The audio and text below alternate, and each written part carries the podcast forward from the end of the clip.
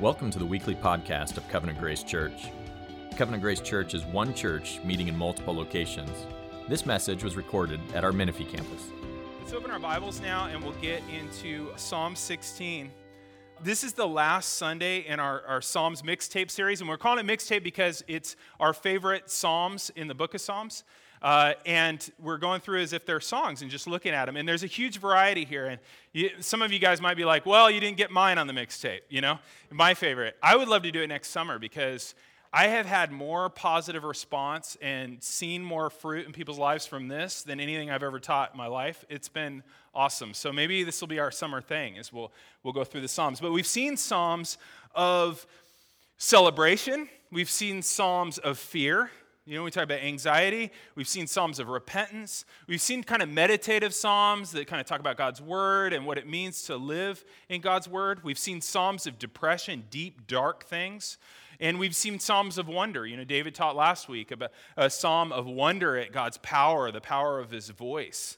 And this Sunday, though, guys, is a psalm of joy. It's a song of happiness. And this is where we're going to end this series. And I want you to look at all the words here that show that this is a psalm about joy. Look at verse 3. He talks about his delight. In verse 6, he talks about uh, pleasant and beautiful. Verse 9, glad, rejoices. Verse 11, joy, pleasure. If you go through and you circle all the kind of happy words, tons of happy words. This is a psalm about joy, about happiness. And um, one of the things we have to do before we really talk about joy is define it. It's very important to define joy. I know a lot of Christians will say, well, you know, it's kind of hard to define. And it's like, it better not be because it's something that we're called to pursue. I really like a definition that John Piper gives. By the way, this is an awesome book on joy um, called The Dangerous Duty of Delight. Been super helpful to me. But his definition of joy is this see how, see how this fits. Christian joy is a good feeling in the soul produced by the Holy Spirit as he causes us to see the beauty of Christ in the Word and in the world. See the parts there? I like that. Christian joy is a good feeling in the soul produced by the Holy Spirit as He causes us to see the beauty of Christ in the Word and in the world. Guys, Christian joy is a good feeling. It's happiness, okay? And I know a lot of people, like, a lot of Christians like to try and distinguish between joy and happiness and say, well, you know, joy isn't really happiness, something deeper, it's kind of hard to define. But guys, I think, you know, I think I know why people do that. They do that because they don't want joy to be confused with like circumstantial happiness, that kind of superficial circumstantial happiness that as soon as something bad comes by, it evaporates. They want to say it's not like that. And I agree. Christian joy is a happiness that is way more durable, right, than circumstantial happiness, but it is happiness. You know, to say that happiness and joy are different things makes it confusing. It makes it hard to pursue something you can't define. You know, if it's not happiness, I'm not sure what it is, and you're kind of giving me a definition, I don't know what to pursue. It is happiness. it's biblically unwarranted, guys, to say that joy isn't happiness. It isn't superficial happiness, but it's a durable happiness. I mean, look at, look at Psalm 16 here. Eh, the synonyms he, he uses for joy are words like delight, pleasant, beautiful, verse 6, glad, verse 9, rejoice, verse 9, joy in 11, pleasures, in 11. I wonder if you guys think about God that way. Do you, do you think of him as full of pleasures forevermore? So, joy is happiness, it's just a more durable kind. So, joy is a good feeling in the soul. Now, why is joy important? Why would it be so important? I mean, the Psalms talk about joy over and over again. Why is it so important? First reason it's important, joy is important, is that everybody, everybody pursues joy. Everybody does. Everybody pursues happiness. Blaise Pascal, the, the 17th century mathematician, physicist, he said this Everyone seeks happiness. This is without exception. Whatever different means they employ, they seek happiness. That's the cause of some going to war and others avoiding it. The, the will never takes the least step but to seek happiness. This is the motive of every action of every man, even including those who hang themselves. Kind of ends dark, doesn't it?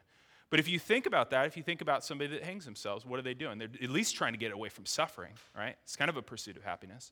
Everybody pursues happiness, guys. You were wired for joy. You should have wiring for that, right? Like if you think about like um, nerves, you know, a nerve comes, meets another nerve, there's a synapse, and their neurotransmitters go across. There's little receptors for those neurotransmitters, right? You are covered, your soul is covered in receptors for joy receptors for joy from God, a kind of joy that would be of maximum intensity and never ending duration. Like you come equipped with those, you know? Everybody seeks joy. Also, guys, joy's commanded. This might sound strange to you. I don't even have to leave the Psalms, though, to find a half dozen verses that say that we're commanded to have joy in God. The Psalms are actually obsessed with joy. there's all kinds of things in the Psalms depression, anxiety, trials, all these suffering. But over and over again, there's a pursuit of joy. Uh, Psalm uh, 32 11 says, Be glad. That's a command. Be glad in the Lord. Rejoice, O righteous. Shout for joy, all upright in heart. It's a command.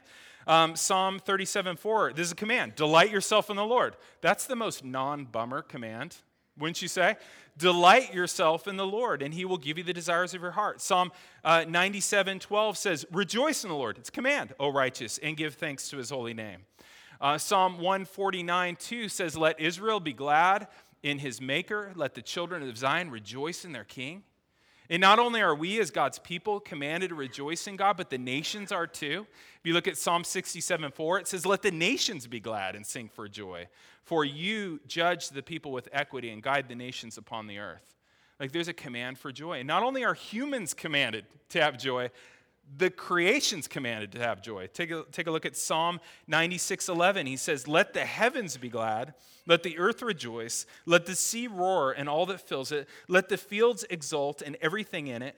Then shall all the trees of the forest sing for joy. like it, all of creation was created to rejoice in God and rejoice in its creator. Guys, we're commanded to seek happiness. These are the most not bummer commands you could ever find to seek joy. Um, you might have a question though. How can God command me to be happy in Him? How can God command an emotion? Because I can't just make myself have joy. Have you ever tried? You ever thought, like, I got to be joyful? All right. You know, like, there's no way to do it. You can't do it by force of will. Can't click your heels together and make it happen, right? Can't snap your fingers. Can't just, like, try harder. You got to try harder to have joy. Like, that doesn't work that way, right? How can He command us to do something that we can't do on our own? You know what, guys? It's nothing new that he commands us to do things we can't do on our own. He commands us to forgive, something we can't do on our own. He commands us to be content, something we can't do on our own. He commands us to love our enemies, something we can't do on our own. He constantly commands us to do things we can't do on our own. So we have to come to him to, for the power and for the ability to actually do the things he commands. These commands were never meant to be done on our own, right? Remember, joy is a good feeling in the soul produced by the Holy Spirit, right? So we must seek him for it. And so joy is important because everyone seeks it. We're commanded to do it. And thirdly, joy is important because it glorifies God. If you look at Psalm 102, he says an interesting thing. He says about obedience to God, he says, Serve the Lord with gladness. Isn't that interesting? The Lord wants us to serve Him, not just serve Him out of just raw duty, but to serve Him out of gladness. Serve the Lord with gladness. Come into His presence with singing. Guys, God is more glorified when we serve Him with gladness, with joy, than if we serve Him just out of mere duty with no delight. Okay? And that might be a new concept to you. You might think that God just wants you to do the right things externally and say the right things and be a good little soldier and lined up, and He doesn't really care what you feel like inside. But that's certainly not the case. He says, Serve the Lord with gladness. God is more glorified when we serve Him as a way to maximize our own joy. Now, that might freak you out if I say that. God is more glorified when we serve Him in a way to maximize our own joy, but it's biblical, and I'll show that to you. Uh, let me give you an example from marriage that fits this really well. Okay, so imagine I go out on a date night with my wife Tasha, and we go to Provechos over in Sun City, really great Mexican place. Uh, this isn't theoretical, okay? Like, I did do this. I do, we do do this. And so we have chips and salsa and carne asada, maybe a mule, and we're headed home. And she says to me, Hey, thanks for taking me out. Okay, I could say one of two things to her on the drive home. You see which one's right, okay? I could say this Well, Tasha, I I made a commitment to you 20 years ago, and um, I just want to keep that commitment and be a good husband because that's what good Christians do. Not romantic. Or I could say, you know what, the pleasure is all mine. The whole reason I took you out is because it makes me happy and I just enjoy being with you. Which does she prefer? It's interesting, right, that the one where I'm trying to seek my own joy is the one she wants to hear. Isn't that interesting? She doesn't say, oh, I see, it's just about you and your joy. You're so selfish. She doesn't say that, right? Which one glorifies her? The second one, right? That I'm doing this because I delight in you, I enjoy you. Like I did this because I like doing this, because I like being with you, right? Which one glorifies me? The first one. I'm just a super committed Christian husband guy that just does the right thing, right? That glorifies me. And so that's why I say, guys, that it's the same way with serving the Lord. When we do it out of our own joy because we our joy in him, it makes us happy, that glorifies him. When we serve him out of raw duty with no delight, it glorifies us. It's, it, it's, it's surprising, but it's true. A couple years ago, I was having lunch with a relative of mine, an older relative of mine. He's connected with me by Facebook, which is not always a good thing. And um, we got together because he's, a, he's an atheist, and we just kind of wanted to meet regularly to discuss these things. And by the way, if anyone here is in that place where you're not sure you believe in the Lord, you have questions, stuff like that, I love doing that. You know, I would drive halfway, meet him, we'd hang out, we had real good discussions. There was good Mexican food involved there too. Um, so there's a theme. But um, he, it was interesting. We are talking and everything, and we are talking about Christianity and everything. And he goes, Hey, I just got to tell you something. You know, looking on Facebook and stuff, he goes, It seems like you're doing something wrong to me. And I say, Oh, well, what is it? And he goes, Well, I just think you're going about Christianity wrong. And I said, Oh, what, what is it? And he goes, It just bothers me that you seem to be enjoying it too much. And I was like, that's like the best criticism ever, you know? Seems like you're enjoying it too much. So he had this kind of, you know, this view that like a good deed's only a good deed if you totally don't want to do it and you have no delight in it, you know? And so I explained nope, not doing it right, not doing it wrong. That's the right way to do it. We want to, God is that good that serving him is a pleasure. You know, not that serving him isn't hard and there aren't difficulties and all that, but there's this underlying joy that keeps us going. When we serve the Lord because we're looking for joy in Him, we show, we show the world verse 5.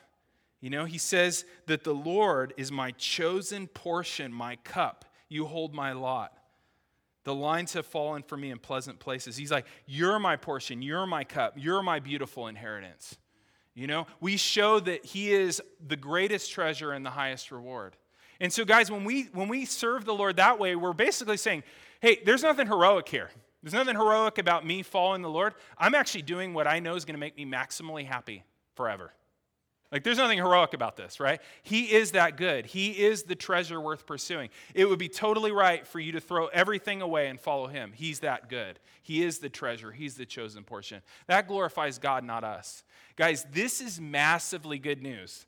You were created to be a living receptor of happiness. You were made for full, never ending, ever increasing joy in Him. You are commanded to seek your highest and greatest happiness, which is found in Him, in His presence. You're commanded to do that. Um, and your happiness in God serves the highest purpose of creation. How cool is that? You know, because this whole world was created to glorify God, right? It's a stage on which everything is meant to be a mirror pointing back to the goodness and the worth and the value of God. Everything in this world was created to be a stage to show that God is the greatest treasure. And when you are happy in God, when you're showing that you are joyful in God and enjoy following Him, you're glorifying Him. You're doing exactly what you're made for. It's actually every Christian's duty to be as happy as they possibly can be in God. Did you realize that? That's pretty crazy, isn't it? It's your Christian duty to be as happy as you can be in God, to find your joy in Him. What could be a better purpose of life? I mean, philosophers sit around and they debate like the purpose of life, or they say there isn't one, you know, more likely. And uh, but what about this for a purpose of life? To glorify God by being maximally happy in Him. Guys, this is amazing news. And this isn't even like the good news yet. This is, this is good news about why you were created. You might ask this question though what do I do when I don't have joy in serving Him? Okay, so you're reading along in the Bible and you come across a command and you realize there's something in your life where you need to apply this, and you can't imagine that you're going to have any joy in doing this. Okay, so not you guys, but let's just say if somebody did, somebody's reading the Bible and they see something, and maybe that's the part you like read faster through, or you're like, oh, why did I read this book? I knew that was in there, you know? And you see this thing and you're thinking, this command could not, I could not possibly have joy in God doing this. What should we do? Should we wait till we feel like it? Well, that's not an option, right? We can't just wait till we feel like. Do we just do it and not worry about joy? We're commanded to serve Him with gladness. Um, so we do neither. We, we should be content. We should not be content, guys, to serve Him without joy, but we shouldn't use that as an excuse not to obey Him either. So what do we do? First thing, confess your lack of joy. He can handle that. You can say, Father, I want to serve you with gladness, but I'm really struggling to see how this, how serving this person the way you want me to, is possibly going to be a path to joy. You confess it. Second thing would be pray for joy, guys. Joy is a good feeling in the soul produced by the Holy Spirit. So you say, Father, I'm not content to just give you my actions without giving you my heart. I'm not there yet, but I pray, Lord, you would give me joy. Make me happy to do your will. You know, when I step out and obey, even though I don't see any joy in this, would you meet me there? And would you just surprise me with some sort of burst of happiness in you that all of a sudden I find myself strangely happy to do your will? And then you step out and do it. And I'll tell you guys, so often, I think you guys could attest this, so often you obey him in a certain area and you're surprised by how happy it makes you. You know, even in some really bitter, difficult situations, that he meets us there. So, how do we pursue joy? Well, we saw one thing, which is prayer. But what are some other ways that we pursue joy? I mean, if we're commanded to be happy in God, but joy is something you can't like just force yourself to have, right? It's produced by the Holy Spirit, it's a fruit of the Spirit, right? How do we pursue Him to fill us with joy? Well, prayer is one way, but there's two other ways that I see that um, David lets us in on what he does. And, and the first one that I see is in verse 4. He turns from idols as a pursuit of joy. Take a look at it. He says, For the sorrows of those who run after another God shall multiply. Their drink offerings of blood I will not pour out, or take their names on my lips. He's saying, David's saying, idols, false gods, are joy killers. He's saying the sorrows of people that go after these things multiply. Like, that is not the path to joy. And you can see the two ways that these gods in his time, these idols, they were served. You see what they are? That's kind of creepy. The first one's like drink offerings of blood, okay? So have blood of an animal, probably pour it over the altar, or whatever. So they would take a thing that cost some money. It was something that like cost them, you know, some of their livelihood, and they'd pour it out. They'd serve the, the, the, the god that way or the idol that way. What's the other way? They would take their name on their lips. He said, I won't take their name on my lips. The other is to call out for that thing to rescue you. So one is I serve it, and then when I'm in trouble, I look to it to rescue me. I call out. And he says, I'm not going to do that. I'm not going to call out to these idols, and I'm not going to trust in them to rescue me. Now you might be saying to yourself, like, that's real helpful, Erick, but I'm kind of not doing that already. right? Like I, like, I really stopped that whole pouring that blood out on the altar thing like years ago. That was so 2010 for me. I'm um, really beyond it. But you know, when we think about these idols and stuff, we're always really quick to say, like, not me, right? Like, you, you think of some ancient culture or some really far away, and like, yeah, those guys are crazy. But you know, in Ezekiel, in Ezekiel 14:3, God reveals to Ezekiel that you can take idols in your heart. Idols can be something in the heart. He says, Son of man, these men have taken idols into their hearts and put stumbling blocks of iniquity before their faces. So, idols are something that can be of the heart. And that's the way we're going to be tempted to do it, right? An idol, guys, or a false God is something that you trust in to give you fullness of joy. Something other than God that you're trusting in to give you fullness of joy. And core idols are things like pleasure, comfort, control. Anybody got a control idol? Like things controlled, right? Control, human approval you know that the thing that keeps you going is that people think you're a good person people, people think you're, you're good. Um, comfort could include things like leisure and uh, you know not having to like do a whole lot or, um, or help other people. Anything you're looking to more than god to give you fullness of happiness a fullness of joy. Idols guys are almost always good things that have been made ultimate things. Um, because guys it's totally right to have joy in other things you get to hear the wrong thing and think if you have joy in anything other than God, that somehow that's wrong. That's not wrong. And we see that even in this passage. Take a look at it. David says in verse 3, he says, For the saints of the land, which are believers, that word saint can be angels or it can be um, God's people, but it says of the land or in the land, so we know they're people. For the saints in the land, they are the excellent ones, in whom is all my delight. So he delights in God's people. We can delight in things other than God, and that's right, and that's good. He does here. Um, just one second on that. It is so good, guys, to gather every week with God's people, isn't it?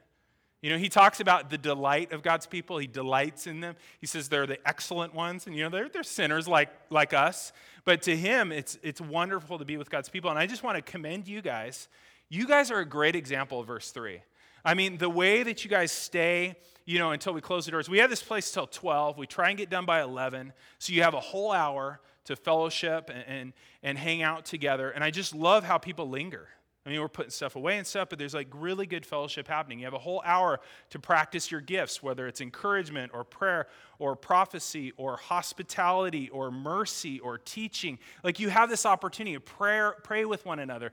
You know, there's this cool opportunity. It's almost like you get a small group and you get a worship service in one if we stay and maximize that hour. And so I just want to say, you guys are awesome at this. And I just think you guys, when I read this verse, I thought, ah, oh, these people are like this. They, they believe that the saints of the land are the excellent ones in whom there is all their delight. And so it's totally right, guys, for us to have joy in things other than God, like his people, like your spouse, like your kids, like your friends, to have joy in your work, your career, um, to have joy in your art, the things you create, maybe your art or your music, to have joy in that, to have joy in your studies, maybe you're into sciences or you're studying literature or something like that. It's good to have joy in those things. But when we begin to look to these gifts of God for our fullness of joy more than we look to God for that, then they're idols. Okay, so these things make great gifts, but they make horrible gods. Okay, and you guys know that. You guys know that when you made your career or your studies or even your family, your God, they make horrible gods. Um, it, the worst thing that can happen to you is that your spouse would consider you their God. That would actually be a horrible thing. You might think, oh, like, that'd be great. She'd like adore me and I'm the center of her universe. It's heinous. it would be heinous because you can't give that person the joy that God can give you are going to fail that person over and over and over again. It is a way more secure foundation for them to find their joy in God and you secondary. And so when we find our joy centered on these things, they become idols. And he says in verse 4 the sorrows of those who run after other gods multiplies. They're joy killers, guys. They're killjoys. How can we know? This is a question that a lot of people ask. How can we know that something's an idol? Especially like single guy, you know, looking around, you know, hoping to get married and, you know, pursuing somebody. And he might say something, this is college ministry all the time, is, um, you know, how can I know that this isn't become an idol to me? Or, you know, somebody's, you know, they're doing school and they're working really hard, you maybe get in a professional program or something like that. And they're like, ah, I just don't know if it's become an idol. Maybe I back down. I'm like, no, you need to work hard. Like, what are you talking about? You know, I look at this guy, I'm like, certainly not an idol. You're not doing well enough for that to be an idol. Um, but, uh, But how do I know if it's become an idol? There's two ways to know something's become an idol. The two ways are there'll be symptoms of idolatry, and you'll be willing to sin to get it. Okay? Those are clear signs it's an idol. Because I think once people start thinking about idols and stuff, they start finding idols under every rock, you know, and they become very painful to deal with because everything, oh, I think this is an idol. Oh, my car's an idol. it's like, okay, calm down. You know, how do we know something's become an idol? It'll have symptoms, and, it'll, and you'll sin to get it. What are symptoms of idolatry? Things like anger can be a symptom of idolatry, covetousness, despondency, fear, bitterness. I mean, bitterness is a symptom that somebody's taken your idol, right? Um, anxiety, not always, but sometimes can be a sign that you're worried your idol's slipping away, right? And you're anxious about it. Despondency would be, I lost my idol, right? Um, and so uh, th- these things can be symptoms of idolatry. Covetousness, Somebody else has my idol, right? And so these can be symptoms of idolatry. I, years ago, I wrote a question in the back of my Bible as I was going through, because we get these feelings, right? We get these feelings of like covetousness, we get these feelings of like bitterness, we get these feelings of anger. And a lot of times we feel really justified in feeling them, but we really need to look for like, what's the idol under that? What is my heart like grabbed hold of and has to have that's, that's making me miserable? And so I had this question in my Bible, and it was this um, what do you want so badly? This is a question to myself. What do you want so badly today that it's making you depressed, anxious, covetous, bitter, or angry? What is making you sick of soul? That's the idol you need to repent of today. Pray and confess it to your Father. And that question's helped me over and over again, where I go like, I feel miserable. I have no idea why I feel miserable. And to look at that question, just think through like, what is it? What is my heart grabbed onto other than God that is destroying my joy? Idols will have symptoms and will be willing to sin to have them, and they're killjoys. Verse 4 The sorrows of those who run after other gods will multiply. But what's cool, guys, is that idols can be defeated by finding a greater joy. You know, you got your heart all wrapped around something and you're feeling miserable because you can't have it. And then you see greater joy in God and you go like, oh, you know, like I want him, right? I want him instead. Uh, Nehemiah says, the joy of the Lord is our strength. So the second thing that this guy does, David, in verse 8 is so he he, he turns from idols as a way of pursuing joy.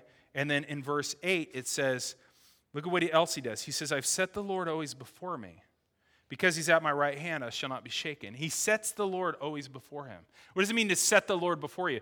It means to, to do everything you can to see the Lord as clearly and as consistently, constantly as you can. Isn't that cool? Set the Lord always before me. Like you, you know, you put a, maybe a picture of your family or at work, and you, you see these in workplaces. People have a picture of their family or whatever. It's just like, this is what I'm working for. This is a nightmare, but these people need me, so I'm going to keep doing this. So to set the Lord before us is to is to Try to see the Lord as clearly as as constantly as possible. That's what David did. And a thing happens in our souls, guys, when we see the Lord clearly. We get an increase of joy and we get a decreased desire for sin. Nehemiah says, The joy of the Lord is our strength. Because, guys, sin is only attractive when you're empty. You realize that, right? Sin's only attractive when you're empty. When you're full of joy in the Lord, you have no appetite for it. It's like you go out for a really good meal and you're just full, but you're full in a good way. Maybe like sushi full, you know, where you're not like dying. Nobody has to wheelbarrow you out of there. But you're like a nice full, right? You have that nice full feeling at a great meal, and somebody comes up to you and they, they offer you some like moldy scrap of bread out of the trash. You're like, no thanks. Like, I already feel full, and I'm a little concerned that I might lose some of this fullness if I to eat that, right? That's the way it works with joy in God. Is that when we're full of joy in God, sin is not very attractive. Sin is not attractive to you right now. I almost guarantee it. During this worship service, you're going to have like probably the highest level of joy or one of the higher levels of joy you have during the week because we're all gathered together and we're all worshiping together and our minds have been set straight and we set the Lord before us. And so right now, you're pretty immune. If somebody were to offer you sin, you don't want it. What happens later? Monday, about 11 o'clock, joy's low, right? And then they offer you that moldy scrap out of the trash. If you do that to somebody that's been starved for weeks, they will eat that thing no matter what the consequences. They're hungry. Sin is attractive to us when we're empty. And I know, guys, some of you guys are finding your battle with sin so impossible because you walk around half starved all day. It's no surprise. We have to, have to, have to have the joy of God. It's our strength. George Mueller said this George Mueller was a guy who lived in the 1800s, and he had these orphan houses. And the writings about him seem impossible, but he must have had some sort of gift of faith, gift of prayer, because what he would do is like, you know, they didn't have milk in the house, and they're like, hey, you know, we don't have any milk. And he's like, let's pray. You know, he's that guy. And you get around the table, everybody pray about milk, and then there'd be a knock on the door, and the guy would go, Hey, my cart broke down in front of here. I got all this milk. It's going to go bad. You guys want it? Like that kind of stuff would happen to him like all the time. He uh, kept a record of it so that people would know how faithful God is to answer prayer. So, very strange, wonderfully gifted. God did something amazing in his life. He said this. The first and great primary business to which I ought to attend every day is to have my soul happy in the Lord. He said, like, job one, when I wake up, get my soul happy in the Lord. He said, the first thing to be concerned with is not how much I might serve the Lord, though he did all the time, or how much I might glorify the Lord, but how much I might get my soul into a happy state, how I might nourish my inner man. The most important thing I had to do was to give myself to the reading of God's word and meditate on it. The, the first thing he would do is try to get his soul happy in God. This is a guy amazingly productive and stuff like that. But he said, I don't think about that first. I think about, I set the Lord before me. What are you doing every day with God's word to make yourself as happy as you can be in the Lord? I think that's the thing to answer. I mean, we could do this. We could be like, hey, you been reading the Bible lately? How much? You know, like you could do that. Or you could say, like, how, Uh, what have you been doing to make yourself happy in the Lord? That's really the goal of reading Scripture is to see the Lord clearly and, and have that burst of joy. We're after joy in Him. It's our strength. It's every Christian's duty is to be as happy as they can be in God. And hey, I'm not saying it's not a battle. I mean, if you think I'm trying to make it easy, like, oh, we'll just all go around happy, it's super easy. Listen to the message I did on depression from the Psalms. Listen to the message I did on anxiety from the Psalms. I mean, this is a battle, guys, but this is a battle worth fighting for. It's worth fighting a battle for joy in God. It, it's, it's about His glory. And, and, guys, this is really cool timing because as we add David and Josh um, as elders to serve alongside me, it's only fair that we share with you our strategy we're using on you. So we've been using a strategy on you, okay? And it's only fair you know about. It. This is the strategy. Same one Paul used. This is it. He says, Not that we lord it over your faith, but we're workers with you for your joy, for you stand firm in the faith. He says, Our job is not to lord it over your faith, our job is to be workers with you for your joy in God. That's our plan. Our plan would be to somehow consistently bring the scriptures prayerfully to you in such a way that you see the Lord as clearly as we possibly can. We set the Lord before us, your joy increases, and you become more like Christ. Tim Keller says this listen to this, this is so cool. In the end, it's the joy and wonder of the gospel that will change you. Only the exper- that experience will sufficiently reprogram your heart. Okay? Let me read it again. In the end, it's only joy and wonder in the gospel that will change you. Only that experience will sufficiently reprogram your heart. Because we can use other tactics. We could use guilt. I don't enjoy that one. We could use guilt. We could use the kind of like, um, the Christian macho, like, hey, you know, this is what good Christians do. And, you know, if you're a good Christian, you'll do this like we do. Look at us, you know, that kind of thing. Those kind of things don't reprogram your heart. They will make you act differently, maybe for a time. But the only thing that'll reprogram your heart, guys, is joy and wonder in the gospel. And so that's our plan, guys. Remember that joy is a good feeling in the soul produced by the Holy Spirit as He causes us to see clearly Christ, the beauty of Christ in the Word and in the world. Uh, how does this relate to the gospel then? You know, I said that the gospel is what transforms us. How does pursuing joy relate to Jesus in the gospel? Do you guys realize that even Jesus served the Lord out of gladness, out of joy, with, with, a, with a motive for joy? Take a look at Hebrews 12 2. It'd be totally worth turning there. Hebrews 12 2 talks about Jesus.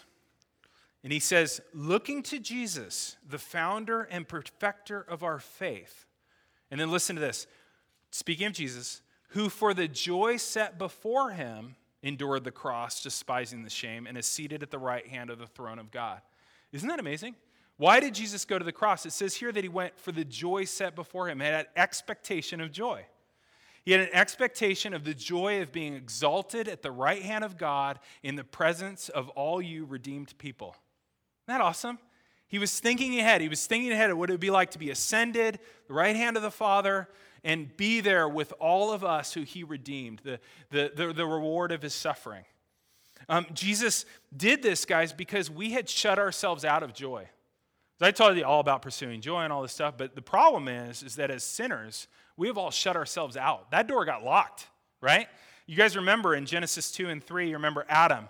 He's created and placed in a beautiful place, and he's got fulfilling work, and he's got excellent company, and he's got the heart thrilling presence of his creator. And then God tells Adam uh, t- that he can eat any tree. This is like very generous. This is the way God's commands are. You can eat any tree except for one. It wasn't like, hey, you can only eat this one. It's completely, you know, free of all different pesticides and all this. You know, it wasn't that kind of thing. It was, you can eat all these except this one. Super generous. It was, it was all about Adam trusting God. It was all about him trusting a God that adored him. Like he, Adam knew that God adored him. He adored him. He adored his wife. You know, God adored Adam and his wife. And, and it was all about trusting that God who loved him and delighted him and to tell him what would give him perfect happiness. And what did he do? He distrusted God. Adam didn't trust the Lord and instead thought he could find greater happiness in sin. And so he was banished from the presence of God. Remember, very dramatic. Banished out. They have to leave Eden. Um, there's a, there's a, a, an angel there with a flaming sword, not like the chubby baby in a Hallmark card, but like a soldier uh, um, angel blocking the entrance. They were banished from the presence of God.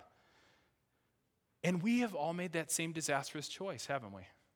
We've all been told by the Lord, like, this is what will make you happy. Here are my commands. They're good for you. This is the path to joy. Follow me. And what have we done? We've, in a million different ways, made the same exact disastrous decision. And it's disastrous, guys, because it's a choice to abandon the only one that can make us happy. It's like the universe is a vast desert and there's one fountain full of living water, and we said, I don't want it. And we're out there eating sand. And someday, you know, the Bible tells us that fountain is not going to be accessible at all. And, um, and that's why C.S. Lewis, he, he says, God cannot give us happiness and peace apart from himself because it's not there. No such thing exists. You know, and you say, well, I'm pretty happy without God right now. You're happy without God right now because there's little sprinkles coming off of that fountain as it pours over. There's drops of water that are dropping on you. You're getting common grace from God right now. But there's a time where even that's removed. Um, our sin has us headed for a place of banishment from his presence, a joyless place. But the cool thing is, Jesus, it says in Hebrews here, for the joy that was set before him, endured the cross, despising the shame, and is seated at the right hand of, of God, the right hand of the throne of God. Guys, Jesus went to the cross. There was no joy in the cross. It says that there was shame, there was pain.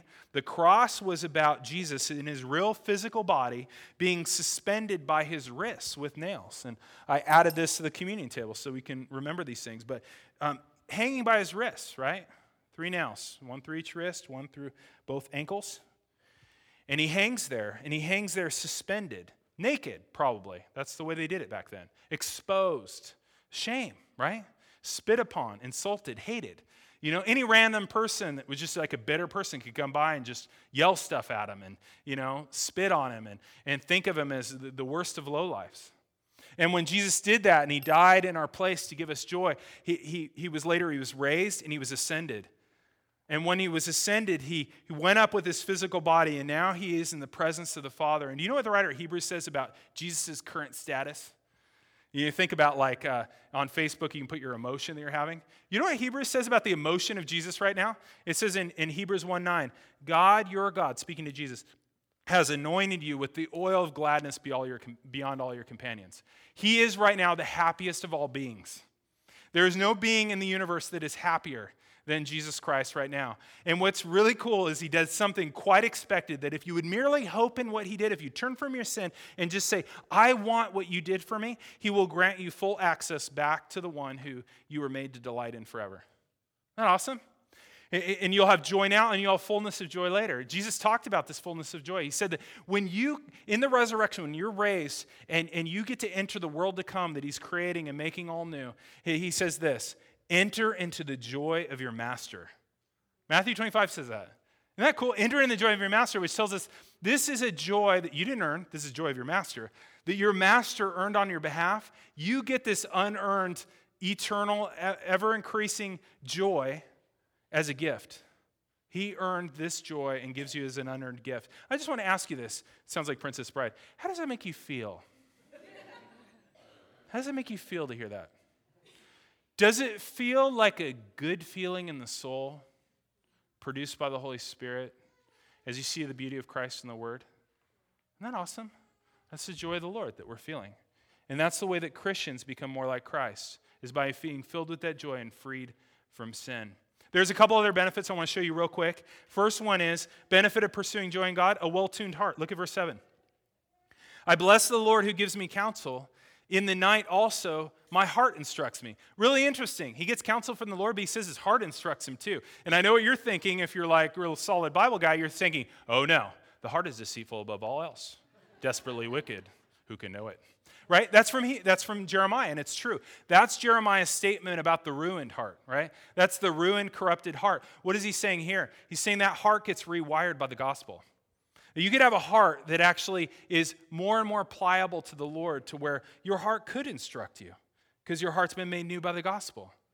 Um, the music of the gospel retunes your hearts. It makes our hearts more like Christ's hearts. That's why you can see in Psalm 37 4, it says, Delight yourself in the Lord, and he'll give you the desires of your heart. Isn't that interesting?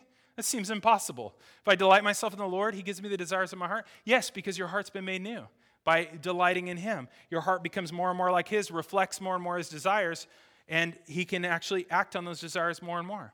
What about um, this other benefit? The other benefit I'd call is unshakableness. I don't think that's a word, but in, look at verse 8. I have set the Lord always before me. Because he is at my right hand, I shall not be shaken. Therefore, my heart is glad and my whole body rejoices, and my flesh also dwells secure. Remember, I said that Christian happiness is, Christian joy is happiness, but it's more durable than uh, circumstantial happiness. Guys, Christian happiness, Christian joy is unshaken. Circumstantial joy is very shakable. It's very shakable because it's dependent on things you can lose. The more your heart is wrapped around things you can lose, the more your joy is in danger the more it's shaky it's going to be. But Christian joy is dependent on things we can't lose. In fact, our joy is immune to the greatest threat there could possibly be, and that greatest threat is death, right? I mean, you could be the happiest person, things are going so well, and then you're dead, right? And it's the end of joy. But death even isn't an enemy to our joy. Look at verse 8. I have set the Lord always before me because he's at my right hand. I shall not be shaken. Therefore, my heart is glad, my whole body rejoices. My flesh also dwells securely. For you will not abandon my soul to Sheol or the grave, or let your Holy One see corruption. David knew that somehow his death would not destroy his joy. In, Acts 2, Peter quotes this about Jesus and his resurrection, right? Um, that David, a thousand years before Jesus, was speaking of the resurrection of Jesus in this passage, that God did not abandon Jesus' body to the grave, but resurrected him to joy. And he won't abandon your body to the grave either. And I just want you to think about this. If death is not an enemy to your joy, I don't know what else could be. Okay? And I know that we all came here with different burdens, and I know some of you guys have weights on you right now that you never imagined you'd have. You know, you're at places where you never thought you'd be. Um, you have sorrows and difficulties you, you just thought might only happen to other people, and now you're feeling them. Um, but I, I want to tell you this if our greatest enemy, death, has been defeated, what else could stand in the way of your everlasting happiness? You know, death's been defeated.